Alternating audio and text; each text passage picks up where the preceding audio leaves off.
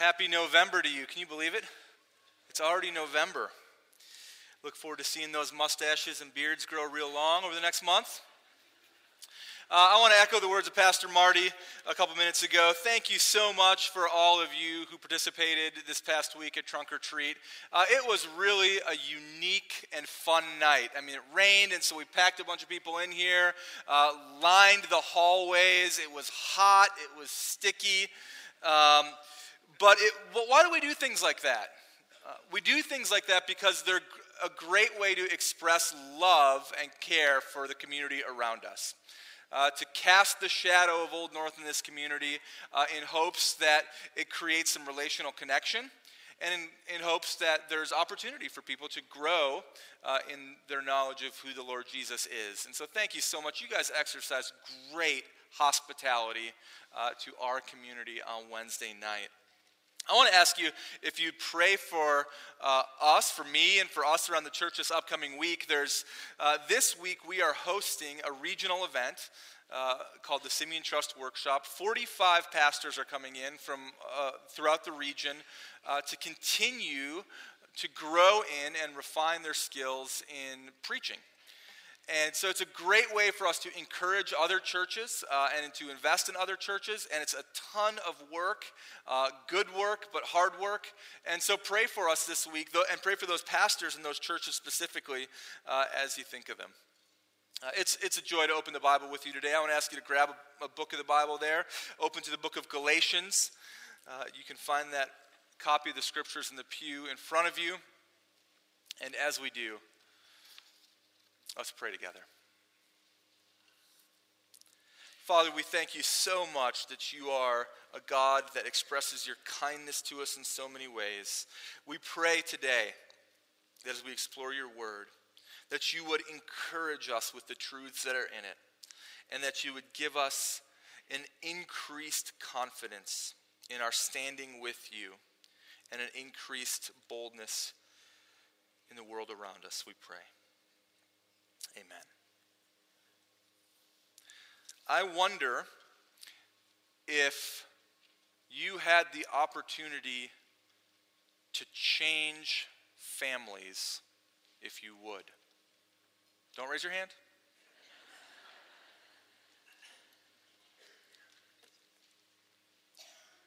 I can't choose to be part of somebody else's family, even if I want to be. The family has to choose. I could say that I want to be part of your family. And you might say, We don't want you to be part of our family. I could say that I want to be part of Bill Gates' family. I mean, after all, he's exceptionally bright. He's one of the richest people in the world. He's incredibly generous. And there would be certain benefits to me to be part of his family. However, I can't make him adopt me. That's not my choice to make. I'd have to become part of his family only if it was on his terms. The same is true with God. In this book of Galatians, we see that God has been laying out the terms of becoming part of his family. And the terms are really quite simple. The terms are faith. faith in the Lord Jesus are the terms to become part of God's family. Through faith and faith alone in Jesus, you become part of the family of God. And last week we saw in Galatians chapter 3 the promise of God to Abraham that was fulfilled in Jesus and therefore extended to all of those who would put their faith in Jesus. And that God would relate to you, not based on your performance, but that God would relate to you based on his promise. And that is a wonderful and encouraging reality. And I just want to encourage you and commend you for sticking with us through that last chapter of Galatians. It was certainly one of the more technical sections of the book, a little complicated in its nature. But this week, as we turn to the end of chapter 3 and the beginning of chapter 4, the hard work pays off and you get the reward. The reward is that we get to see the benefits of God's promise applied to us through Jesus. And so, with that, turn with me to Galatians chapter 3. Today, we're going to pick up uh, a little bit of overlap from last week. Galatians chapter 3, starting at verse 26 through the first part of chapter 4. And this is what Paul says He says, For in Christ Jesus, you are all sons of God through faith. For as many of you as were baptized into Christ have put on Christ. There is neither Jew nor Greek, there is neither slave nor free, there is no male and female, for you are all one in Christ Jesus. And if you are Christ's, then you are Abraham's offspring, heirs, according to the promise. I mean that the heir, as long as he is a child, is no different from a slave, though he is the owner of everything. But he is under guardians and managers until the date set by his father. In the same way, we also, when we were children, were enslaved to the elementary principles of the world. But when the fullness of time had come, God sent forth his Son, born of a woman, born under the law to redeem those under the law so that we might receive adoption as sons. And because you are sons, God has sent the Spirit of His Son into our hearts, crying, Abba, Father. So you are no longer a slave, but a son.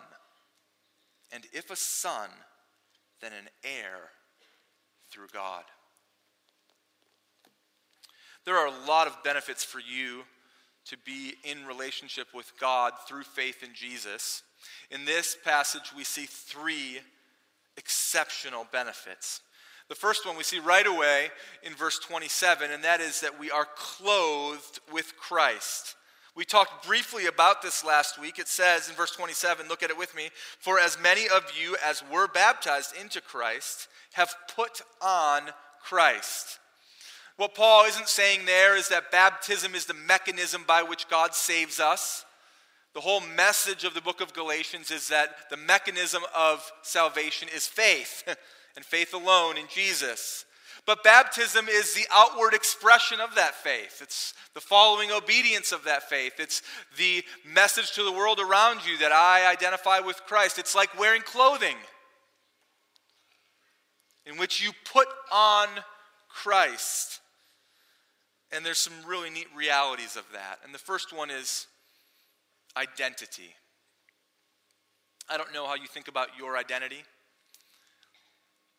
your family heritage, your job, the success or failures of your children, the nature of your marriage, the house that you live in, the material possessions you have, or even your looks and your clothing. But when you are clothed with Christ through faith, there is a fundamental change in your identity. No longer are you a Kropolinski, first and foremost. and no longer are you a tiger, first and foremost. You are a Christian. The core of who you are and what defines you is changed as you are clothed in Christ. Another aspect of this clothing in Christ is the aspect of imitation. If I were to go home this evening and turn on a certain football game of a certain undefeated football team and sit down on my couch to watch that game, but before I did, I was to put on a jersey of that certain undefeated football team to be in the spirit. What do you think my son, who's four years old, would do? The first thing he would do is rebuke his sister for being a Browns fan And the, because one of you did that to her. And the second thing that he would do is run upstairs as fast as he can and he'd open up all his drawers and he'd fling all of his clothes until he found the jersey of this undefeated football team that I was wearing, and he'd put it on and he'd run downstairs and he'd sit on the couch right next to me and imitate me. Because that's what children do with their fathers. When you are clothed in Christ, there's a wonderful element of imitation that begins to happen you get to know him and you want to be like him. And as you want to be like him, you start to act like him. And as you start to act like him, you actually start becoming like him through this new identity and through the work of the Holy Spirit. Another aspect of being clothed with Christ is the acceptability that comes. And we'll talk more about this in a minute, but when you are clothed with Christ, and that's another way to say that when God looks at you, he sees the work and the person of his son Jesus. That he doesn't look at you in terms of your old identity, that he doesn't look at you in terms of your performance, that he doesn't look at you in terms of your dirty, sinful nature, but that he looks at you in terms of the righteousness of his son. And you become acceptable to Him in all of the best types of ways because you're united with Jesus and clothed with Him. And so, this is a beautiful and wonderful benefit. You're clothing in Christ to the world around you and to the Father Himself as a result of faith. The second benefit we see in verse 28 is that we become one with other people, with other brothers in Christ. Look at verse 28 with me. He says that there's neither Jew nor Greek, neither slave nor free, neither male nor female, for you are all one in Christ. He's speaking to those who are Christians, and he's mentioning to them three categories of people. Neither Jew nor Greek, that's the category of race. Neither slave nor free, that's the category of rank in our society or class, you might call it. And the category of male and female, which is obviously the category of gender.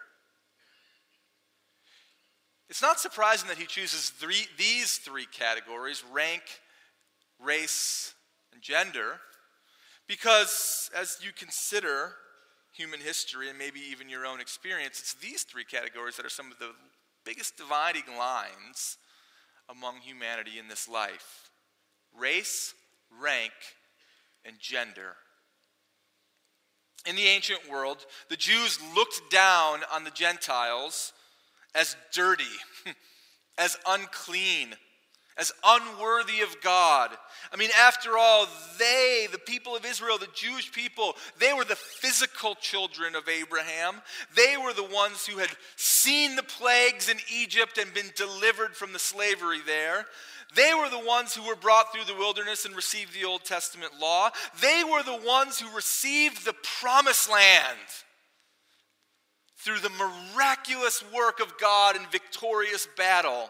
If there was any race that thought themselves to be spiritually superior and more worthy to receive the blessings and promises of God than the rest of humanity, it was the people of Israel, it was the Jews. Likewise, free people obviously looked down on slaves as second class humans and not worthy of what God would give. I mean, after all, slaves couldn't provide for themselves, and they could not decide for themselves. They were beholden to their masters. And throughout history, men have been considered the dominant gender in traditional cultures, and women have been relegated to something lower than men.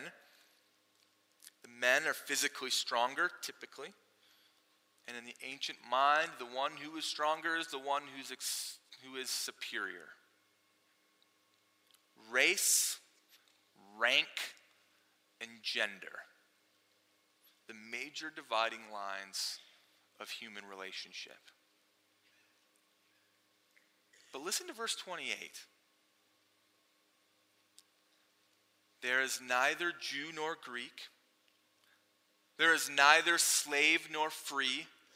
There is no male and female, for you are all one in Christ Jesus.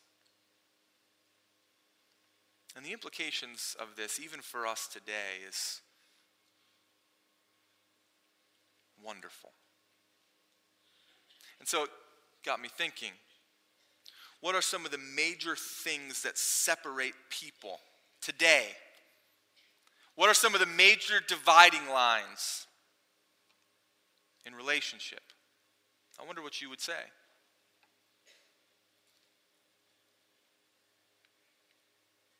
Race, rank, and gender? Paul's not so far off in our contemporary application here. I think if you look at cultures of the world today and even our own, those three still hold true as major dividing lines against people. And as I thought about that for some time, and as I asked some of you what you thought some of the dividing lines were, in these days, in this contemporary cultural moment, you might say there is one dividing line that's becoming ever more clear. And that is the dividing line of politics as well. You know, we live in a time right now where the political divisions in our culture are so strong that it is becoming increasingly difficult, if not impossible, to genuinely have a give and take conversation about ideas, political ideas, without that conversation immediately devolving into some kind of personal attack or assumption of poor motives. This is modeled for us on the world stage as we look at uh, both our Congress and the president in different instances. And we know that as we see those interactions and dialogues that when the microphones are on and the cameras are on, they're playing to the camera to try to make their point all the more. We know that some of those congressmen who are just absolutely brutally personally attacking one another are actually friends when the cameras are off. And we know that others aren't. and yet, when that's the model for political discourse in a society, what happens when the camera is off doesn't trickle down into us normal folks. And so all you have to do is to walk into a store and tar- start talking about politics before the temperature rises, or log on to social media, which for some reason some people still think is a great place to debate politics, and see the types of things that people say to each other, even Christians. This was illustrated to me a couple weeks ago, three, four, five weeks ago now, when I was uh, flying back here from Washington, D.C. And I sat down on the plane uh, next to uh, a younger African American man, real big guy, probably 25 years old, and we started talking with each other. And as we started talking with each other, uh, I liked this guy really quickly, and I think he liked me, and he was asking about restaurants to go to in Pittsburgh, and, and, and we had a couple of laughs, and, and the flight took off, and we went on our way. And about halfway through our short flight, he uh, was spying on me and looking at my phone, and he noticed that he was that I was listening to the Wall Street Journal podcast, and he got really excited really quickly. And he said, Hey, hey, what do you think? I said, What do I think about what? He goes, I'm sorry for spying on you, but I was look I saw what podcast you were listening to, and what do you think? Do you think that, that Trump is going to be impeached? And I said, honestly, I don't really think so. And he said, wait a minute. Now, this is a big dude in a small plane, and like, so we're sitting like this anyway. He's like, wait a minute. Are you a Trump supporter? And you got to decide how you're going to play that in this day and age, right? And so I said to him, I want this conversation to continue because now it's about to get interesting.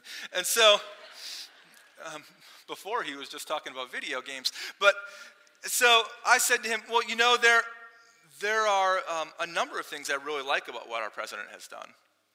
And there are some things that I don't like about what our president has done. And I'm certainly not a fan of how his political opponents lined up and started talking about impeachment before he even took office. that causes some skepticism in my mind about the legitimacy of some of these things. And he said, Okay, all right, because if you told me that you were a Trump supporter, you know I'd have to make fun of you, right? I knew this guy for 10 minutes. And immediately the line was drawn.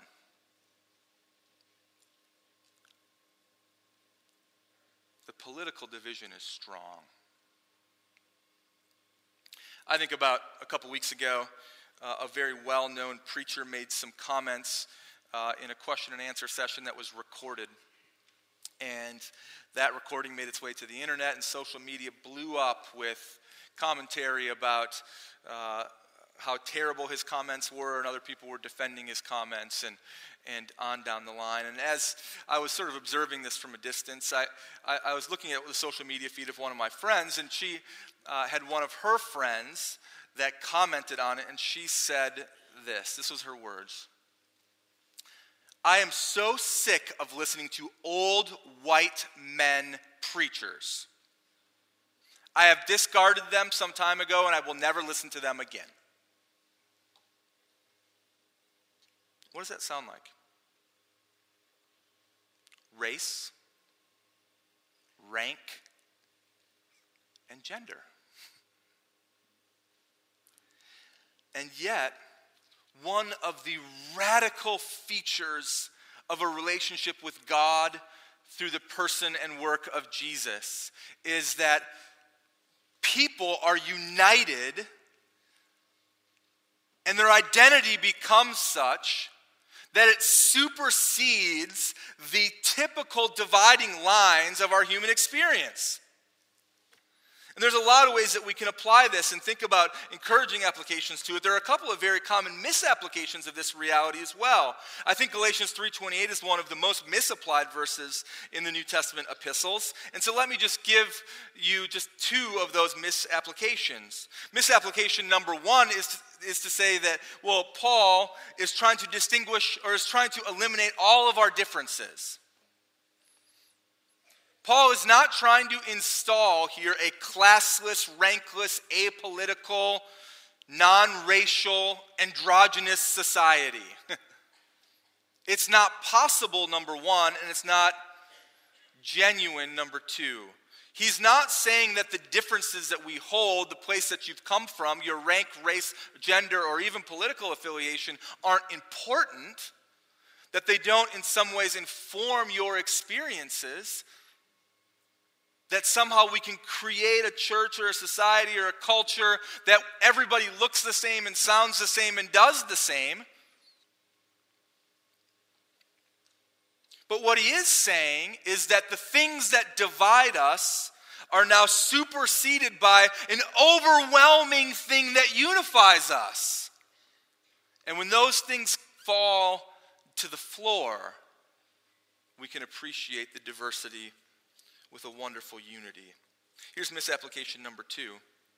Misapplication number two is that some people will say that here it's very clear that Paul is trying to reject the idea of gender or gender roles. Now, this is a very contemporary conversation for us, as you see in our contemporary moment that some people have this idea that gender is a social construct in your mind and you get to choose which gender you are regardless of your biological parts and pieces. And some people will even use this verse. See, Paul said no male or female. You can be whatever gender you want. Or some others will try to use this to say, well, that there's no distinct gender roles in the Bible or in society today, that we shouldn't have them. And so we should not focus on that any longer. But I think what we see in the Bible from the beginning of time is the clear distinction of male and female as a good thing, and a clear distinction as the roles of male and female as a good thing. In Genesis 3 and 1 Timothy 2 and 1 Timothy 3 and Titus 1 and Galatians 5, particularly talk about some of those gender roles in the home and in the church. And they indicate that men and women are equal in their value before God, but different in their roles. So, what we see, what does this mean? It means that in the eyes of God, the favor bestowed to a person is not based on race, rank, or gender, or even political affiliation. It's based on the fact that they're recipients of the promise to be justified through faith in Jesus. And for our church, the implications of that are wonderful. It means that the marks of our fellowship uh, is this equality of value among us. It means that every single one of you holds worth and value just as much as the person next to you. It means that those of us in our congregation who struggle financially or who are very modestly paid should not be viewed as inferior or made to feel inferior.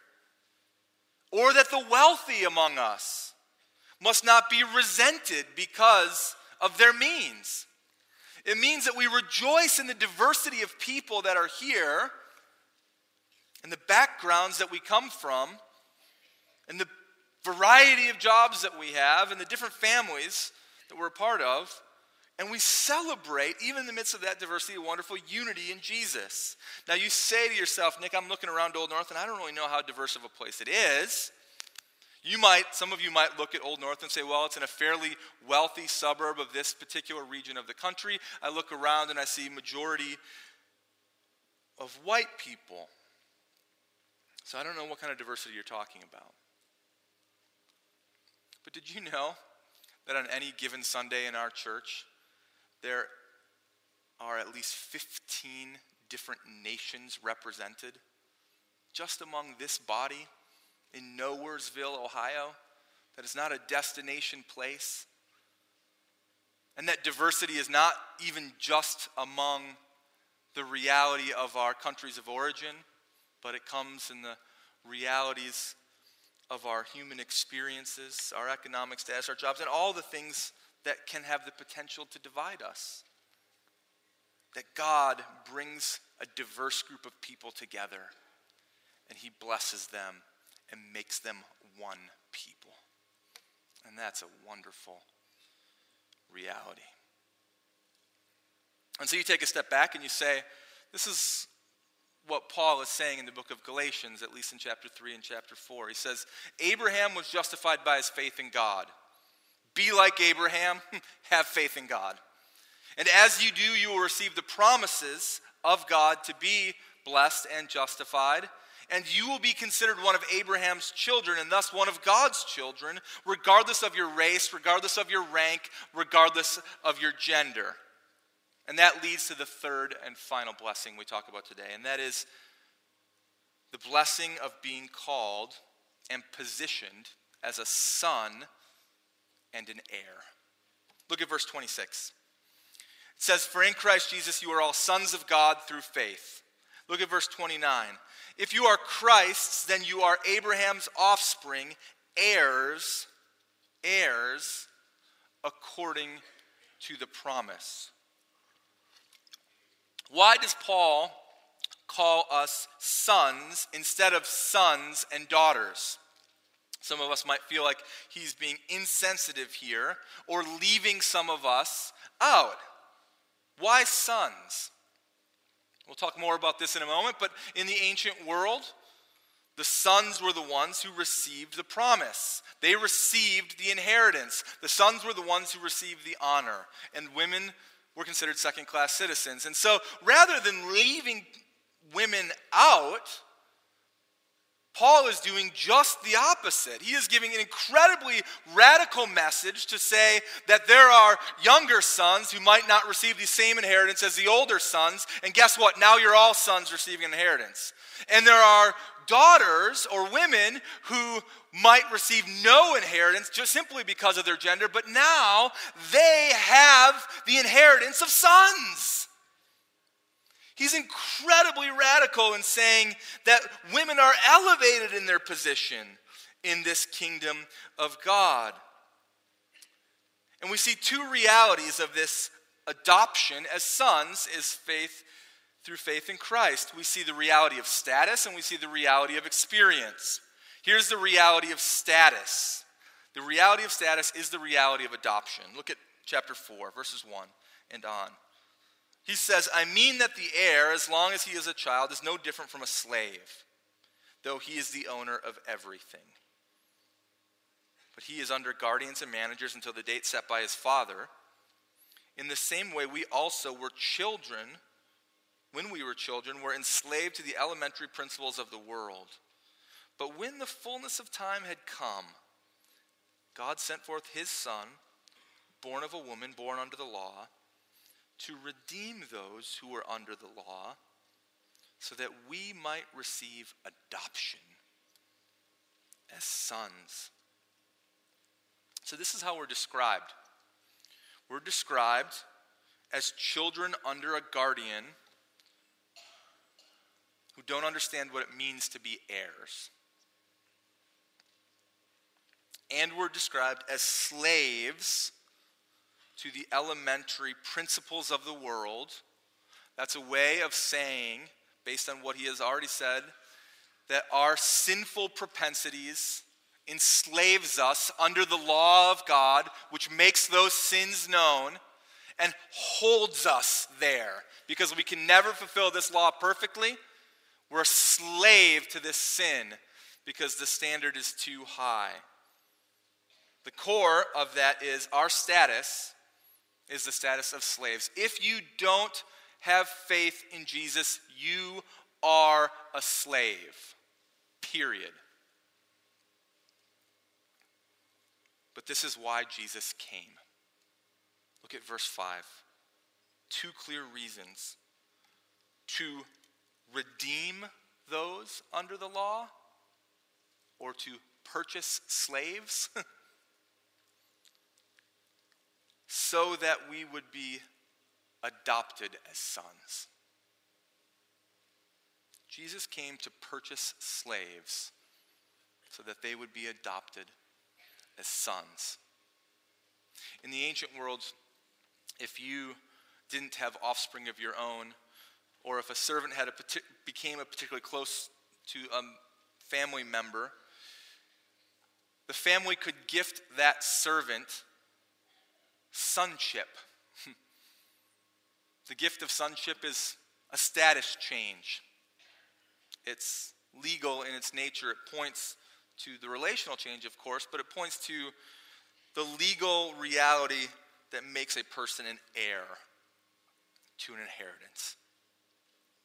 A person was born with no rights no relationship, no inheritance, but the master took them in, clothed them, fed them, and then bestowed upon them the ultimate gift the family name. and with the family name, the family identity. And with the family identity, the family fortune.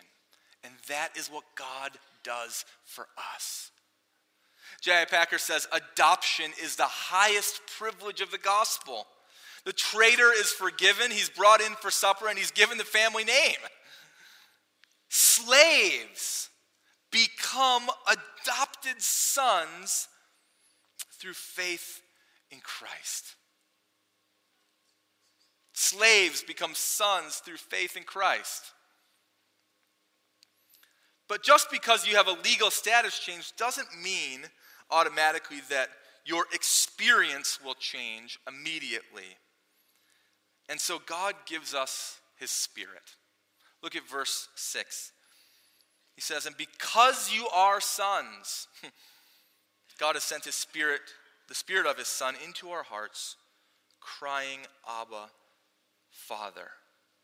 So you're no longer a slave, but a son. And if a son, then an heir through God. The Holy Spirit provides what we would call the experiential change for the Christian. If adoption is the legal change, the Holy Spirit is the way in which you feel that change.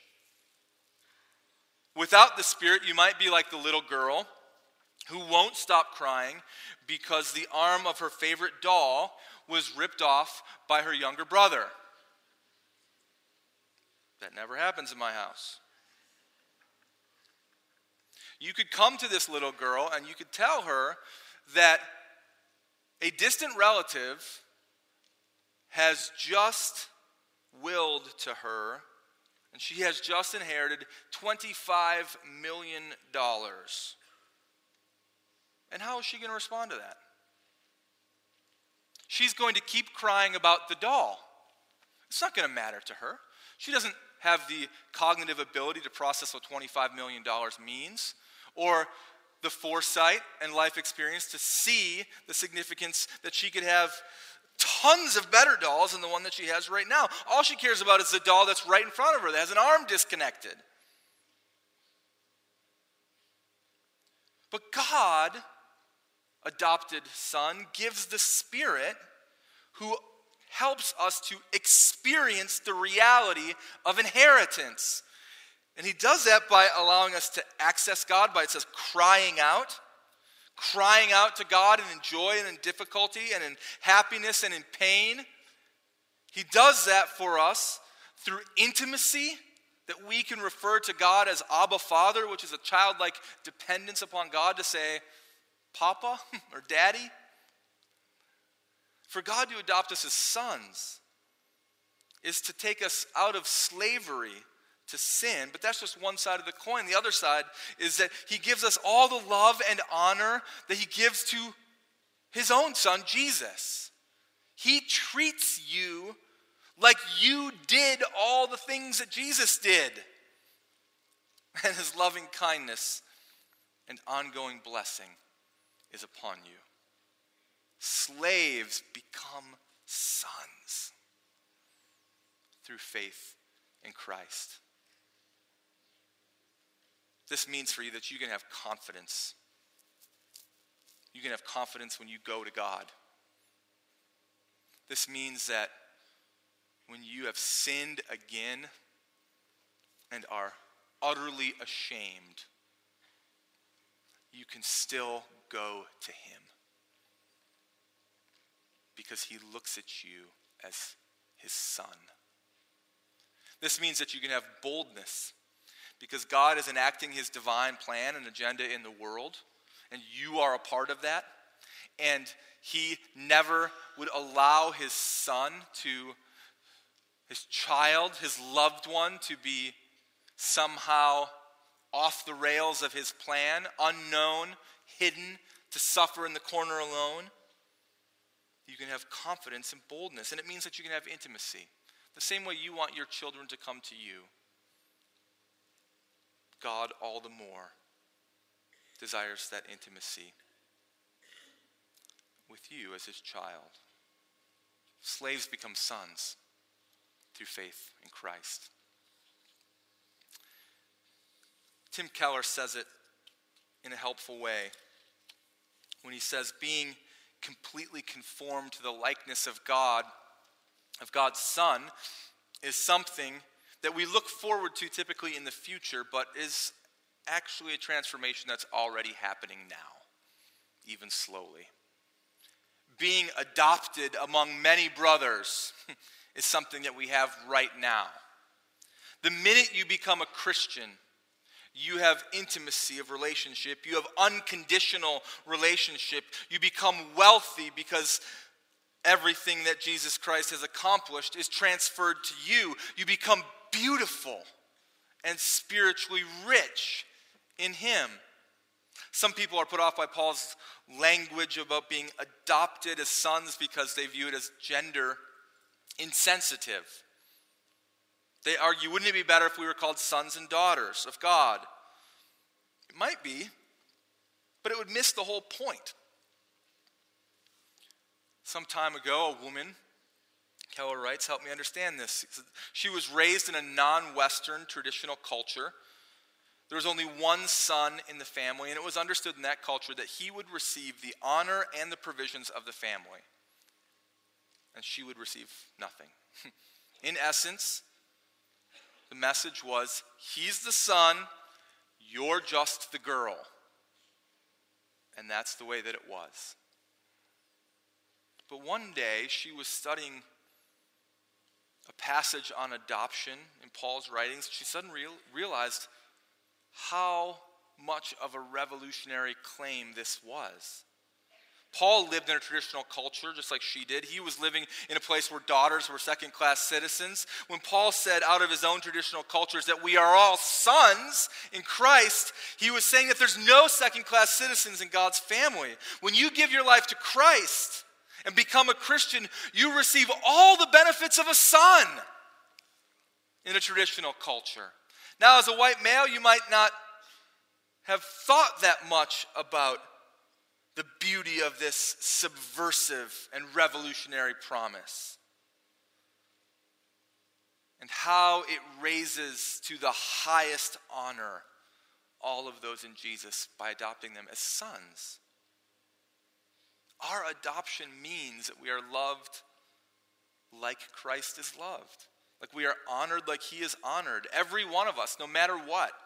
Your circumstances cannot hinder or threaten that promise. In fact, your bad circumstances will only help you and even claim the beauty of that promise all the more. The more you live out who you are in Christ, the more you become like Him in actuality. Paul is not promising you better life circumstances, he's promising you a far better life. he's promising you a life of spiritual greatness. He's promising you a life of joy. He's promising you a life of humility. He's promising you a life of nobility. He's promising you a life that goes on forever. Slaves become sons through faith in Jesus.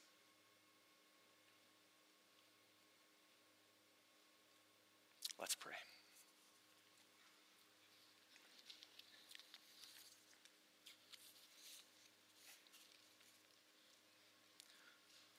Father, encourage us and increase our confidence in your work because of your Son and as a result of faith. Amen.